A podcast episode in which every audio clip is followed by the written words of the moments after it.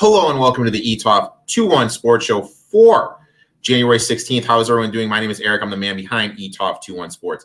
We have an absolutely loaded episode for you today. My boy Reed and I are going to look back at the Super Wildcard weekend, share our divisional round bets, and Gino will have his horse racing bet of the day from Fairgrounds. But before we get into all that, I'd like to say thank you to the sponsor of the show, the Parlay Play. If you're not using Parlay Play, you are really missing out make sure to go to Parlay Play in the App Store, download it, use NFL Betting Blitz for 100% deposit match.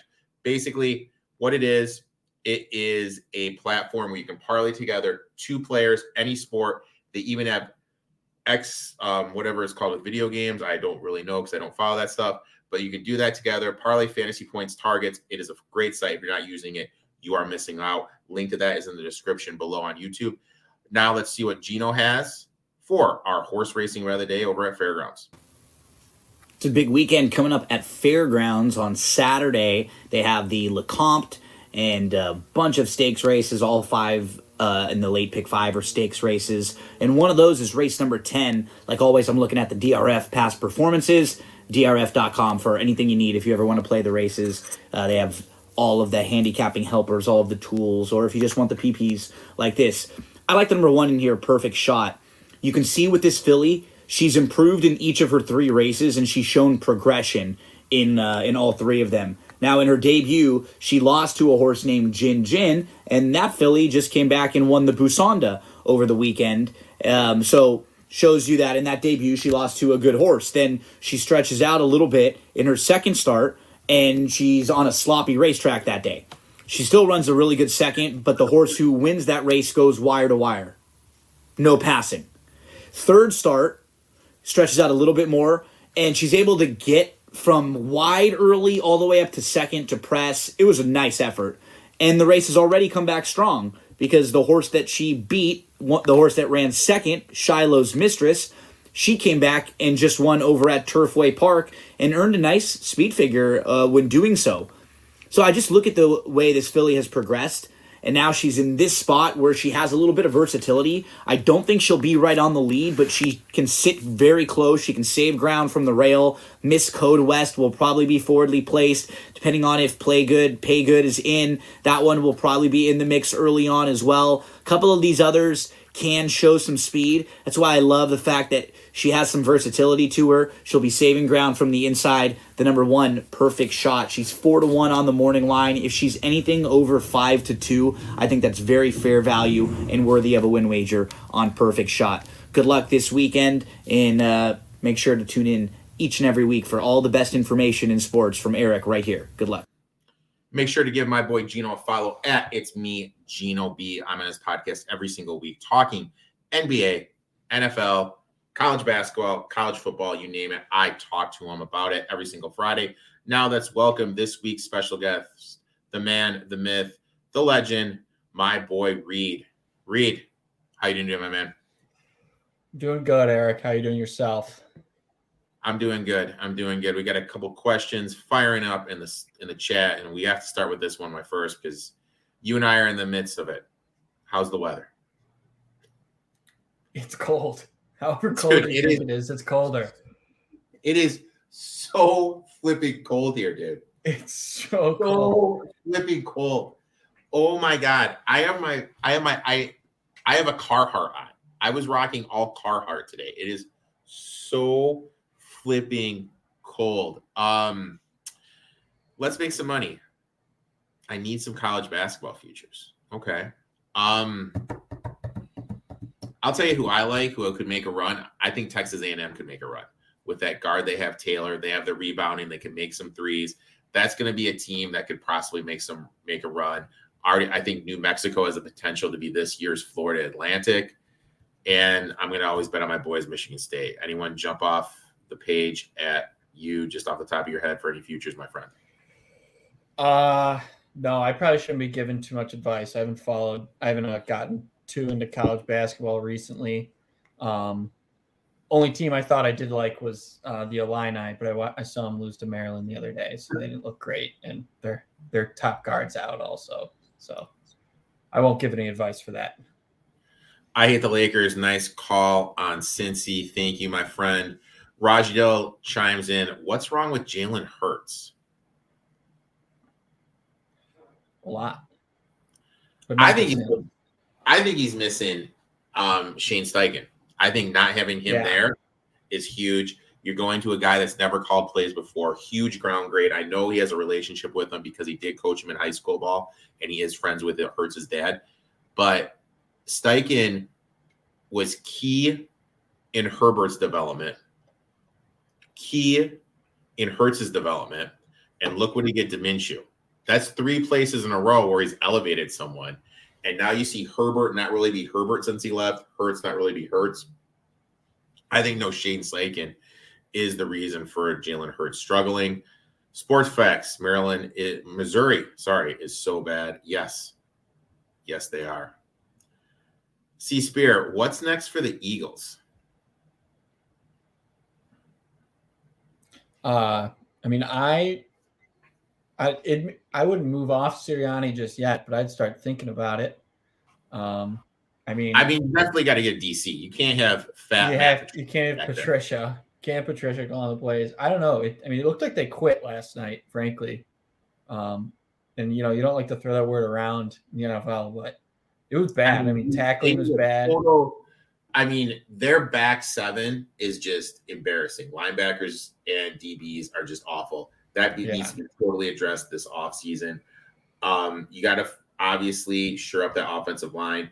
I really feel like the one thing they're going to have this year is depth of the offensive line. They had some key offensive line injuries that yeah. hurt their running game. Uh, you need to give the ball to Swift more. I don't think you lose use him enough in the running game. Hurts obviously hasn't taken that step forward. You need to get someone in there, a better OC that will help him take that step forward and get a DC. C Spear also chimes out. Who's at fault in Dallas? Uh, well, I think I mean you can. I don't think you can blame the point the finger at one person. You've Dan Quinn, you know, calling the defense, and where they, where were they yesterday um, on Sunday? Nowhere to be found. Forty-eight points. I know one was a pick six and one was a pick inside the one, but you know the other thirty-four were not all because of Dak. But then you also have Dak Prescott, and I'll get to it more later. But he's coming out their first four drives for punt, pick, punt, pick. You can't come out in a playoff game at home as a seven-point favorite and do that. And then lastly, Mike McCarthy, who's known for underperforming in the playoffs. I know he won the Super Bowl one year with Rodgers, but the Packers for a while with him were struggling in the playoffs early on, especially. Um, I'm specifically thinking of that 15 and one year where they lost in the divisional. Um, McCarthy historically not great in the playoffs, and then also Dak. A lot of his all of his worst games come in the playoffs. It seems like. So I think you just kind of have like a a mix of people that I don't know. They played. Seemed like they came out and they played tight. Uh, Green Bay just like jumped on them, and then you know the shock factor hit, and it was twenty-seven nothing before you could even blink.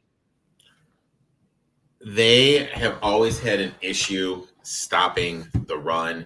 It was an issue last year. They drafted Smith from Michigan, and it was still an issue. Lions beat him up physically. Bills beat him up physically, and Aaron Jones in the wild card beat him up.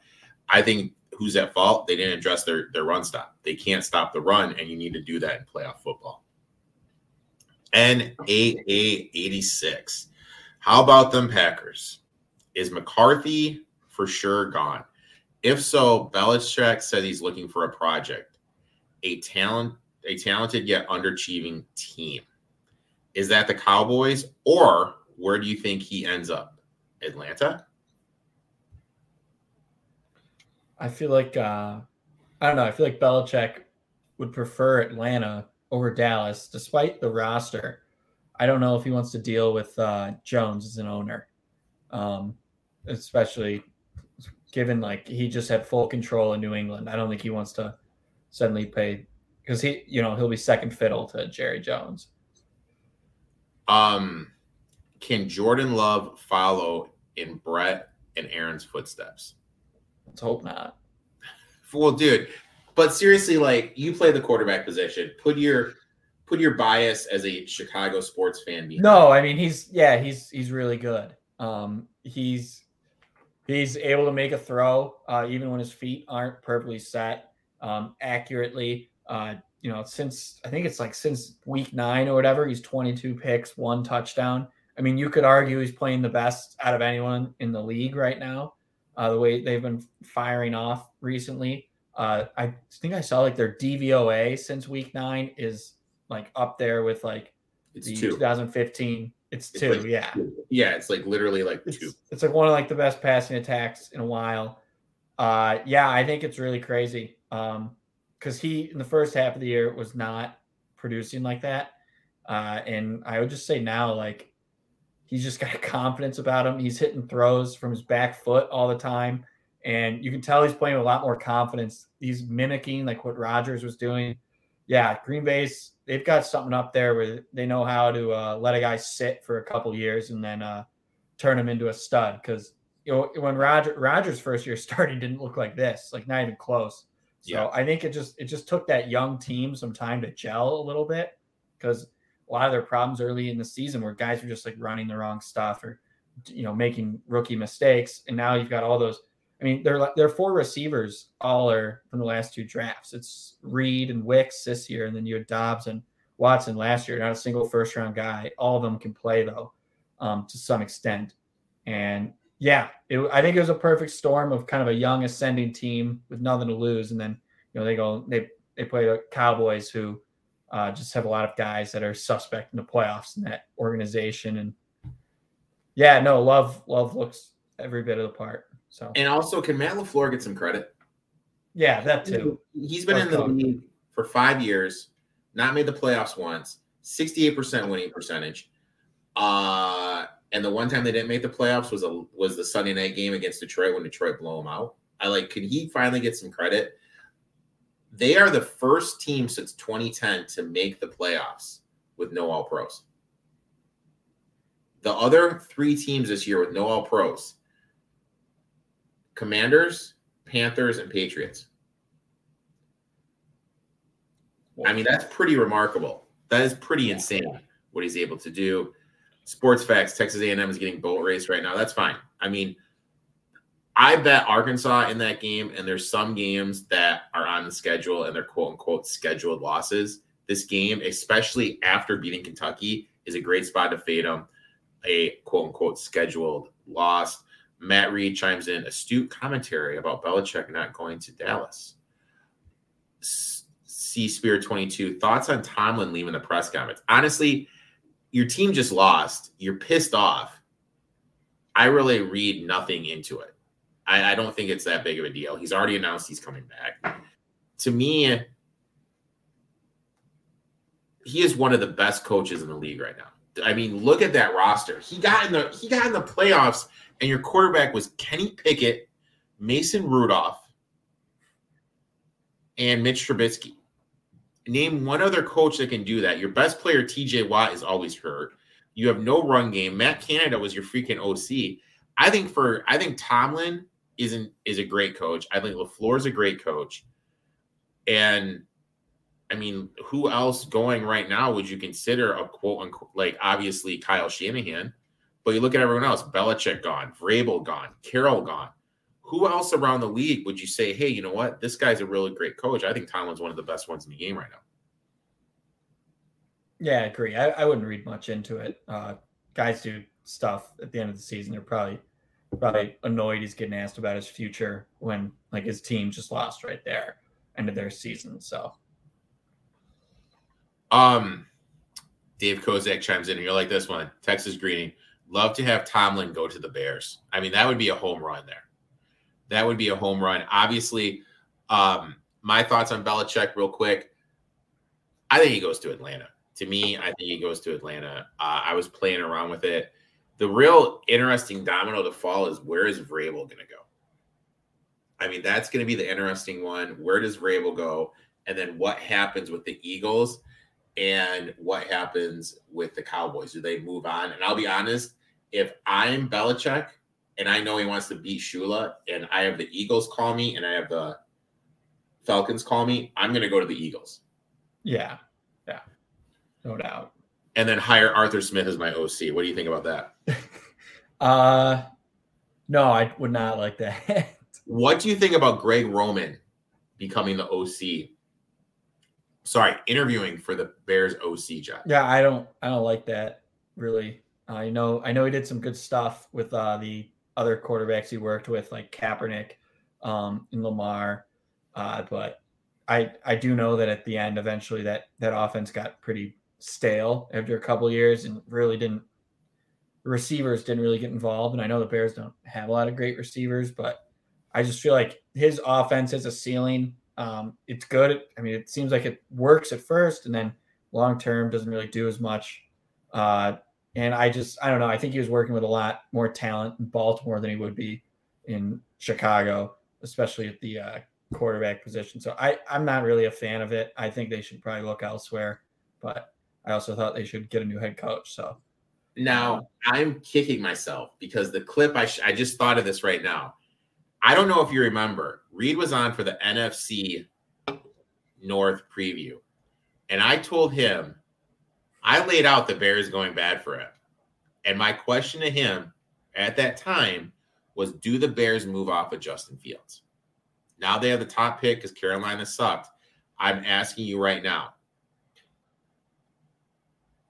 are they moving off of Justin Fields? Well, I think when I answered that in the preseason, I did not expect them to have the number one pick. Um, now that I think now that they have the number one pick, I I'd be kind of stunned if they didn't. Uh, I think it it makes all the sense in the world. I think you know Fields would be a statistical outlier to morph into you know this great quarterback after three years of so-so to subpar play. I know he's got the splash plays and he's shown some flashes, but flashes really would get people fired because um, they, you know, they see that and they're trying to. I just think, I just think it makes too much sense to move off. I think they hit the lottery getting the number one pick, and I, I don't, I don't think it helps. You know, you have to mention also that the guy they would be taking is very highly regarded among NFL yeah. scouts, and and he's been the number one pick since he stepped onto the field as a freshman at Oklahoma, or at least I remember thinking this guy, this guy's got the talent to go one. So when you have the opportunity to draft a guy like that at one, and then you also have a quarterback that has not, you know, exactly proven that he can consistently win in this league, I think, you know, it's just kind of the business of the NFL that I think they'll probably move on. Um, so I have a couple of these. See Spirit chimes in again. What NFL futures are you thinking about for next year? So Reed, I'm ahead of the game here, so I'll, I'll give you a minute to think.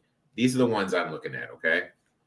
Um, obviously, first one I'm gonna play the Chargers to win it all. Obviously, they're getting a new head coach in there. They're winning pers- right now. They have the fifth easiest schedule compared to for NFL teams this year winning percentage. I, so if you get Harbaugh in there, who interviewed there today, brings in maybe brings in Greg Roman, automatically that culture, that team is going to be insanely different than what they had with Staley. You have a great quarterback in Herbert. So I'm going to be looking at the Chargers at anything over 20 to 1 to make the playoffs. The next one as I'm going to get is I'm probably going to play the Falcons to make the playoffs. They have the easiest schedule in the NFL. I am going to bet the Ravens team, the Ravens under, and I'm probably going to bet the Rams to win it all because I think they run it back. I think the Rams are just missing a couple pieces. I think I think the Rams will run it back. It's gonna be interesting to see what they do with Cooper Cooper Kupp. Dave Kozak chimes in. Roman okay for a two year window, then find an OK OK OC stud. Um, Great questions, guys. Keep them coming. We need to dive into our takeaways. Reed, takeaway number one. What you got, my man?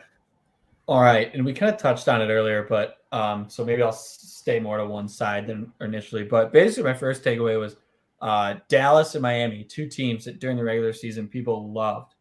Um, they, I don't think either one has the quarterback they need, um, and I think I don't know if that's necessarily like you know hottest take out there.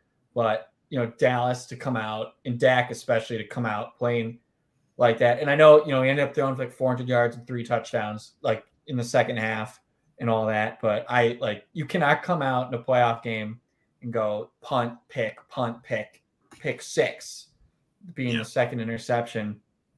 And you know, he you know, he makes franchise guy money and all that. I understand he's fantastic in the regular season. Last like 3 years since McCarthy's been the coach, Cowboys have the second most wins uh only to the Chiefs. But just he he just he's come on the playoffs short so many times. And I feel like once you get to a certain point, you're just that guy. And so I don't know. I if I was Dallas, it, it may be hard, but I just think you have to like have a hard look in the mirror about Dak Prescott. And then Miami. Uh, I know you're with me on this. I know you're not a big Tua guy. I've never been a Tua guy, and I've always thought it's it's kind of been a little fake in Miami. Like McDaniel's kind of holding his hand and saying, "Hey, here's Tyreek Hill on a dig, 15 yards over the middle. He's going to be open." And you know, Tua throws some awful picks sometimes because he's kind of throwing with a lot of anticipation.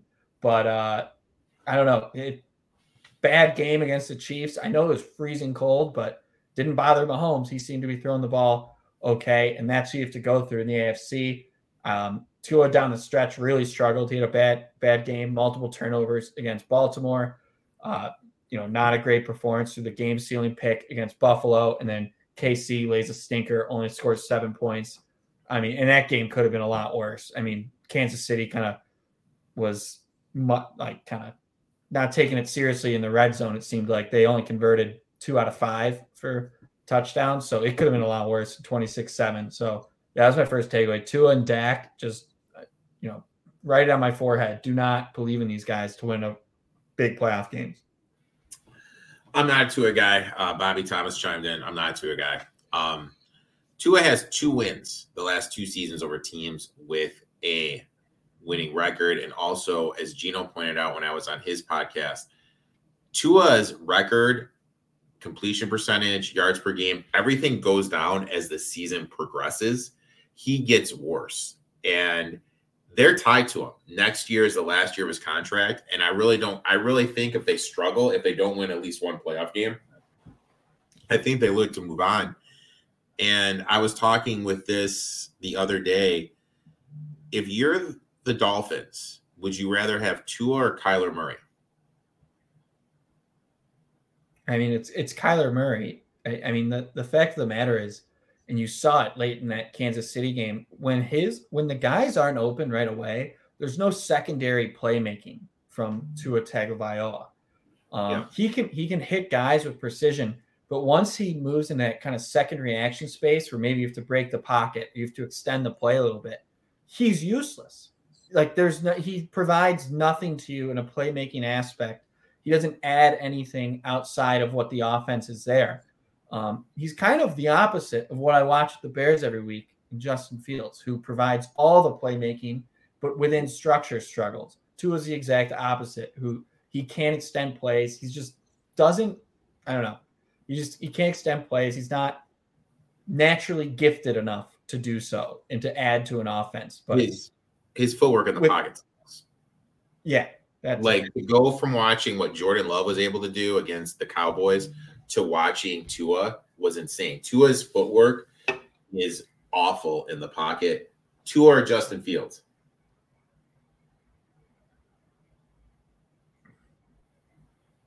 probably probably Justin Fields, but I don't To I me, don't know. I mean, you, you have to tell me the coach. You have to tell me the coach. Like if, if you're ever McDaniel call plays, I'd McDaniel's rather still- have Tua. See, I'd rather have Fields. I'd rather have Fields. I think Fields. I, to me, Fields can extend plays. I'm a true believer that left-handed cornerbacks, left-handed QBs, it's hard for them to be good in this league, just because of the offensive line. The responsibility is different, and the ball comes out of the hand different. So to get the wide receivers, play calls have to be different. It's hard for a left-handed quarterback to be successful, and I just don't like to his throwing motion balls flow. His footwork sucks, and he's small. He struggles to see over the line a lot. And he came into the league with an unrealistic Yeah, um comparison to Drew I- I agree with that. And sorry, one more thing, but I will say within structure, like he will throw with anticipation and he will throw on time. So if you're having a guy like McDaniel or Shanahan call plays where that's heavily required, I would rather have Tua like in that situation than Justin Fields, who's all, who's purely second react. He can't create plays, but within structure, like I don't love how Tua throws. I don't love how like Justin Fields throws either. But I don't know. I I think it's a toss up. But yeah, I, most teams I'd rather Fields. So, um, yes, XFL Jim is on team Tua, so he would be pissed. Uh, my first takeaway: I absolutely hated the Browns' game plan. Last couple years, I've been hard on Stefanski, but I thought this year, I thought he did a great job with all the injuries they had, and I gave was giving credit where credit was due. They were without both tackles, without Chubb, numerous injuries. They got Flacco off the street, basically playing a fourth round, fourth string quarterback, and you made it to the playoffs. But what I didn't like about that game was the week before, the Texans ran mainly trap and counter plays, rushing 37 times for 227 yards, averaging 6.1 yards per rush. The Browns didn't use any counters and used a handful of trap plays. I don't understand why you didn't do it. If my ass sitting down watching the game on my couch can notice this, why isn't Stefanski putting that in the game plan? Browns rushed for 20 times for 58 yards, averaging 2.8 yards per rush. Literally, what the heck are you doing? Also, Amari Cooper, last game, 11 receptions, 256 yards. This game, you only give him five targets. Look, I understand when on the deep routes, the deep close, the flies, they always had a safety going over their help. Why not work the underneath with them? Why not give your playmakers the ball? That's what I don't understand. Anyone that thinks the Browns are going to go in there when Amari Cooper was fourth, fourth, David Bell and Harris Bryant had Harrison Bryant, excuse me, had more targets than Amari Cooper. You can't win in the league when your number one wide receiver is only getting five targets in a playoff situation. For as much credit as I gave Stefanski this season, I thought he'd take a huge step backwards in that game on Saturday against the Texans.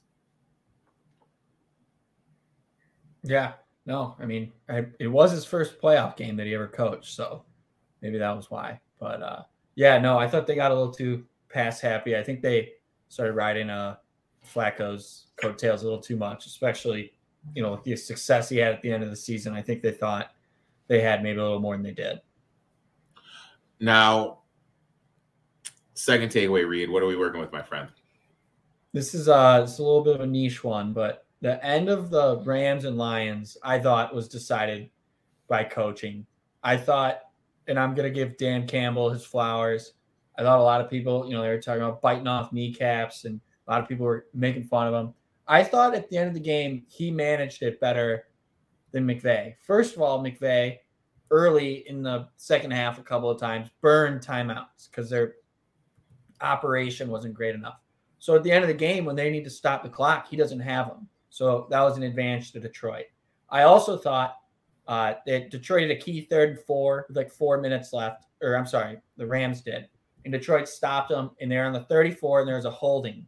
And Campbell could have let the Rams kick the field goal for 51 yards or send them back. He took a little bit of a risk to send them back to knock them out of field goal range, and then incomplete pass and McVay punts. Now, why he punted with four minutes left he won timeout, I didn't love it, even though it was fourth and 14. But I just thought McVay kind of handled the end of that game poorly. And then I thought Campbell, uh, you know, I thought he did a good job. First playoff game. And, you know, in a close game like that, it comes down to little things like that. On the fourth and goal, no one wanted to give him credit the day after. But on fourth and goal from the two, what it was, a lot of people are kicking that field goal. A lot of people think it's the right decision to kick that field goal. But in a game you win by one point, scoring a touchdown on fourth and goal from the two is the difference. I thought he made a lot of I thought he made a lot of gutsy decisions that he's made all year, and team has a clear path. I don't know Detroit. They that was impressive on uh on Sunday night. Campbell is good? Question mark. Or is it the DC and OC? Time will tell when they move on. That's a good point because we obviously Sirianni's struggling a lot with no um, without their DC and OC from last year. So maybe um, maybe that'll be the case with Campbell. Um, there's yeah, look, I'm a Lions fan, and I'm not gonna lie. I think I paced fifteen thousand steps during the game. There was a couple missed calls in the game that went the Lions way shockingly. Also, it's kind of funny. I got 18 text messages after that game. For the text messages, I haven't talked to these people in years. One, I got one text message from somebody. The last text message sent was April of 2021. I mean, just think about that, dude. That's just absolutely insane. My next takeaway windows close fast, sometimes really fast. Week 13, Eagles 11 and 1, sitting on top of the NFC, Super Bowl favorites. And Hurts was one of the betting MVP favorites. The Cowboys, 9 and 2. Dak was a, the betting favorite. Someone mentioned in the comments. He was plus 200 to win the MVP at that time. Cowboys were the fifth highest betting favorite to make the Super Bowl. Now this year, now this week. Both of them are eliminated on wild card weekend. Both of them, rumors are they could be making coaching changes. Jason Kelce announced he is retiring. AJ Brown, multiple players are unhappy with the offense, and the back seven's one of the worst in the game. Hurts, obviously, in my eyes, maybe Jalen Hurts is hurt. Maybe he's taking a step backwards. He's missing Steve Sarkisian. That is crystal clear to me. He did not get the coaching to be successful. Flip side, the Cowboys, they need to play Tony Pollard, Dak Prescott, Micah Parsons, and CeeDee Lamb. Reality of the situation is what? They can't afford all of them. Dan Quinn could be moving on. And I mean, you just kind of think about everything I just laid out for you. At week 13, do we think any of this was possible? Do we think both these teams would be talking about coaching changes, Kelce retiring, Cowboys potentially blowing it up and starting over, Cowboys maybe even moving on from Dak? windows can close fast, and these teams have to stay on the situations. And I'm not going to lie, as soon as the Eagles moved to Matt Patricia, I knew it was done. To be that desperate and to move on to Matt Patricia, I'm done. Um, Cowboys, I talked about it last week. This is their worst rushing year since in like four years. They're obviously obviously missed Zeke Elliott. They they couldn't stop the run. They couldn't run the ball. Windows close fast, and both those teams' windows they closed insanely fast. Even in this season, I mean, think about week 13 was what eight, seven weeks ago, six weeks. Think how yeah. how close, how much everyone's perception of those teams changed and what they are. So that's mine. Windows closed, right. and they close insanely fast. Now we have met, we have reached everyone's favorite part of the show, the betting part. Real quick, we had history last week. And real, one real quick thing on Dak Prescott. Did you know Prescott set history last week, my friend? Most pass attempts in a game? No. He tied the record set by Carson Palmer as the worst quarterback ATS at home. So shout out to Dak Prescott. That's what wow. we appreciate you for. Now let's bring up how we did last week. Banner week for the old show. Bryce from the I Need It Sports podcast. He had the Rams plus three winner. Njoku over 55 and a half receiving yards winner. Isaiah Pacheco over 65 and a half rushing yards winner. Old Uncle Rico had Rams plus three and a half winner. Packers plus seven and a half winner. And the Chiefs minus four winner. So the pressure's on, buddy. The wow. pressure. All right. On. I feel good about these. The pressure's on. No pressure. I'm letting you, you're the guest. I'm letting you kick off, my friend. Where are you going? All right. I'll start with uh my favorite one. We got we have 49ers. Team total over 30.5. So we need Niners score 31 points or more. Here's a couple things. First of all, Packers run defense not great. Uh, 28th in yards allowed this year on average. They allow 128 yards per game on the ground. That's on average. That's not even when they're playing, you know, great teams or anything. Niners, when they go over 128 yards this year, they average 34 points per game. Uh, I got more. Continuing, if we talk about the Packers, I know they just beat up on Dallas on Sunday. They did let up 32. I know it was in garbage time. Okay, well, that may not matter. However, they're on the field for 89 plays. And while it's garbage time, that's still taxing on the body. You still have to tackle people. You still got to run with guys. You're not playing any slower. Um, I don't think the Packers defense is all that. I think Shanahan going against Joe Barry is a matchup that should be one to exploit. Uh, here's something else to say about this defense. The Carolina Panthers, in the last eight games of the year, they scored 73 points. 30 of those 73, almost half, came against the Packers. Um, on the Packers traveling to Carolina. So I think traveling to San Francisco, it's a young team. They just got the biggest win, probably any of those. Most of those guys have had in their lives. I think it was a lot of Green Bay last week, but I think it was a lot of partially Dallas not, you know, living up to the hype and all that. So I would, you know, kind of say Niners minus 10, but that's a lot of points to swallow. So I think they're going to score a bunch on them. Uh, Jordan Love might have success with that. So I Niners team total over 30 and a half. I think they could get into the 40s. I think I think Shanahan runs it up. Uh, he's always had Green Bay's number. Um, yeah, like this this game could completely blow out. I'm just happy you aren't telling us to bet the Panthers anymore. Yeah, I mean, I after they lost that game against the Bucks, I don't know if you saw the last game of the season, Reed. They scored two touchdowns that were called off the board, missed two field goals. I had them plus five and a half in a straight up win. Um, yeah, I like this. I think that I think they could move the ball. Packers struggle defending the run. I think the 49ers could put it up on them. Um, my next bet, going to a player prop. I am going, and I love this because I'm not used to player props being out this early. I am really not used to player props being out this early. Mike Evans over 64 and a half receiving yards. Lions give up the third most receiving yards two wide receivers a game during the regular season, allowing 181.2 yards per game. They're 16th DVOA defending the wide receiver, 23rd DVOA defending wide receiver ones, plus they are 29th DVOA defending the deep pass.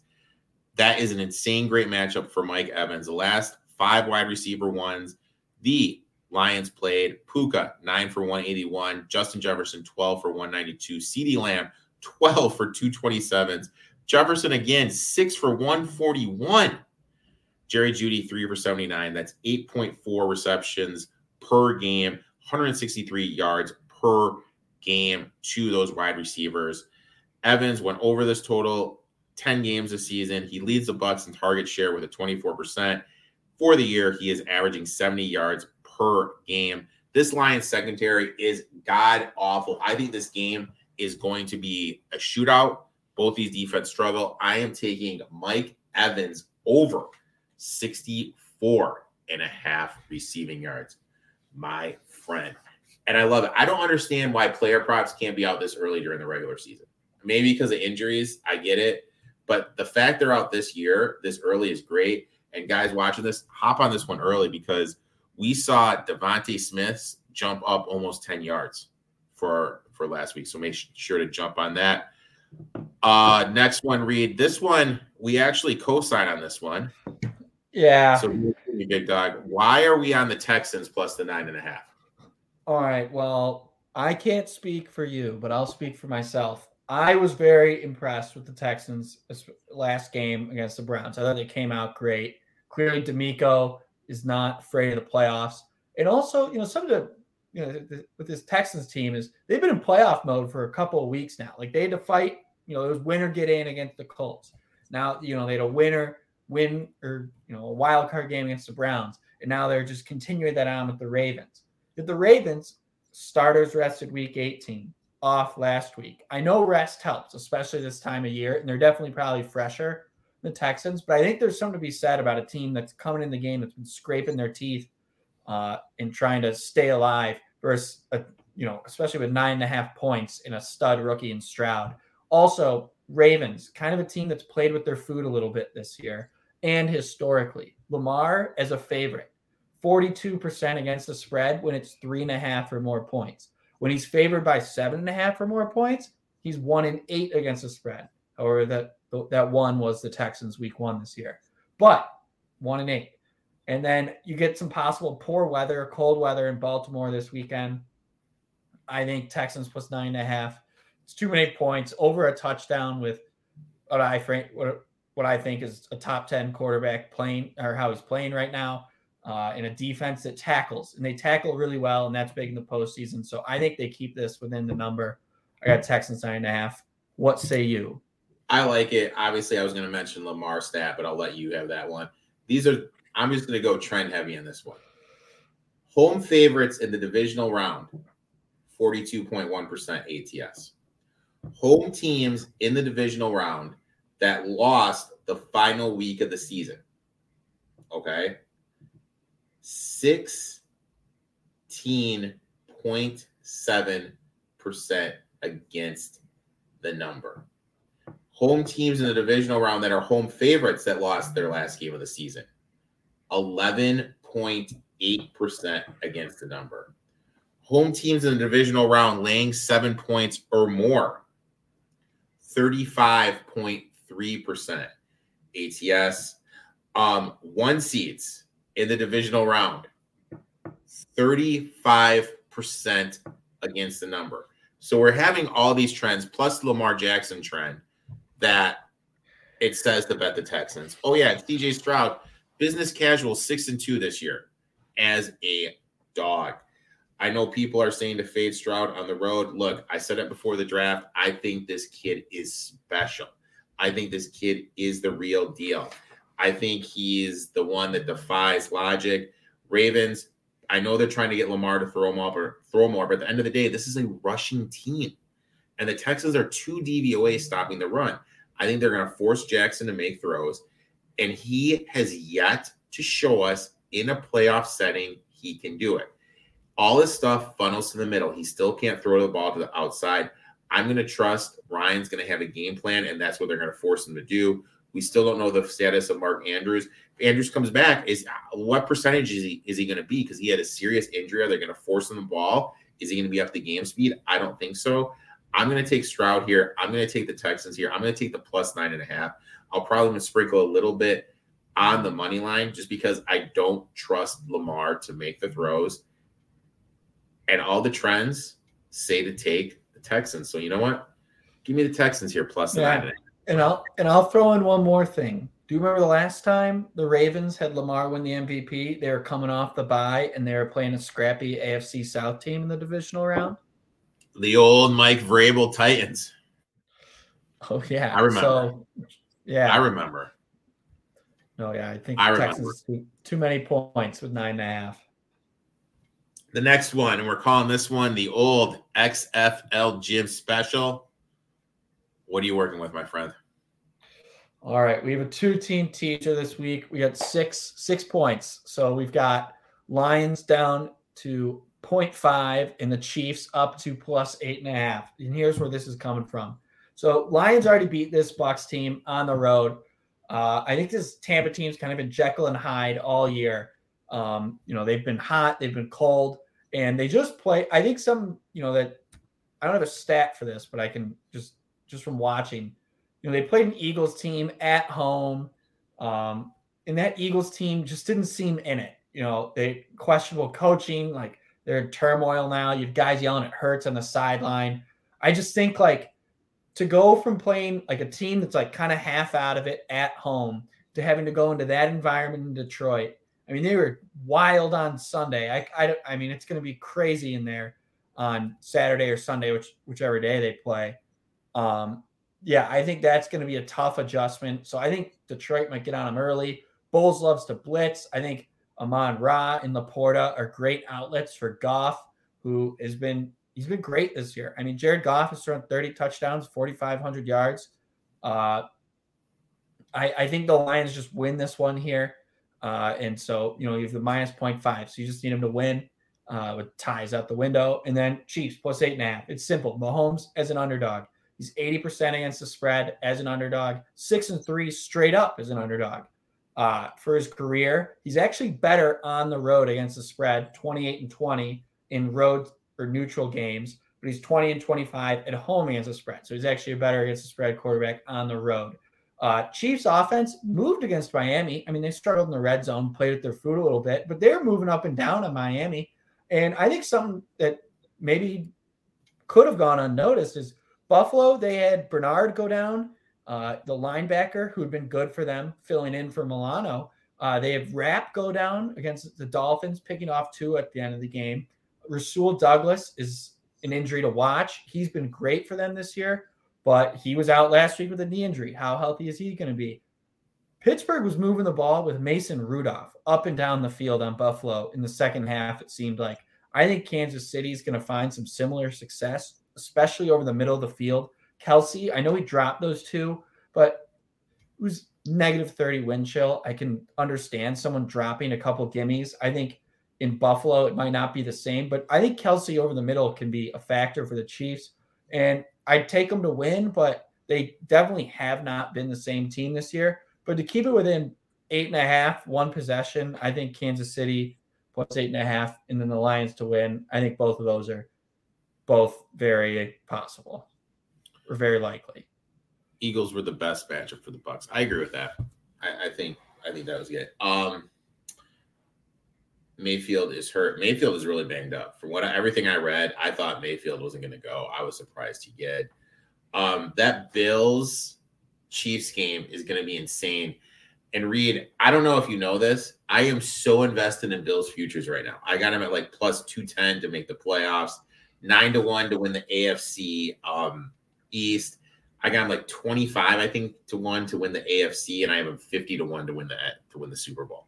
All this when they were six and six, just rattling it all off, man. If you, um, if you if you got if you thought they were going to beat the Chiefs in that game, the play was to just take the take them long yeah, I mean, it was. I don't know. I hope that game was up. And I'll be honest, the Lions game, I'm going to be a nervous wreck. I'm going to be pacing because this is a game where everyone thinks they're going to be winning. They should win this game. And oh my god, dude, if they make it to the the crazy thing is, if they can, they can mess around and beat San Francisco. They totally could. Yes, totally. Because I really think Campbell is really good at it when he's like, it's our backs, like are against it. Everyone's saying we can't do it. And now you're playing this Tampa Bay team. Like I think he like played up this week going into it to Goff, dude. You know what? These guys don't want you. These guys, you know what? They wanted Stafford and he played it up. But my worry point is, is he going to be able to handle the Todd Bowles billets? That's my worry point yeah. with Jared Goff. My next bet, it's another player prop. Like I said, I love having these player props early. I'm going with Iowa's finest, Sam LaPorta, over 40 and a half receiving yards. Bucks allow the third most yards per game to opposing tight ends, 63.4 yards per game, allowing 10.6 yards per reception. Last game, LaPorta, he didn't go over his total. He only had 36 yards, four and a half off on four receptions, but he had 11 targets. With the Bowles blitz, like you mentioned, Goff's going to have to get the ball in the middle, get it out of his pocket quick. Also, in terms of the middle of the field, everything the Lions run is filtered toward the middle of the field. Hence why Brown and LaPorta are one, two, and targets. LaPorta has gone over this total in 10 games this season. I think we're going to get a week here. I think he's downgraded because he did so poorly against the Rams. So I'm taking Sam LaPorta over 40 and a half receiving yards, my friend. Whew, Reed, I'd like to thank you for coming on, talking a little NFL. Why don't you tell everyone where they can find you on social media, my friend? Yeah, just at the uh the handle right here on Twitter. I gotta get I gotta get tweeting a little more, but yeah, you gotta pick it up, dude. It's been slacking, dude. You definitely know your stuff. Yeah. It's been slacking, dude. Um, thanks for tuning in. Thanks for watching, guys. We'll be back next week with the one, the only. She is making her premiere on the E Talk 21 Sports Show. Lady effing D is going to be here. We'll be looking back at the divisional round and sharing our AFC and NFC championship games. Make sure to check that out. Also, give my boy Reed a follow. Let's make some money. Let's cash some tickets. Until next week, guys.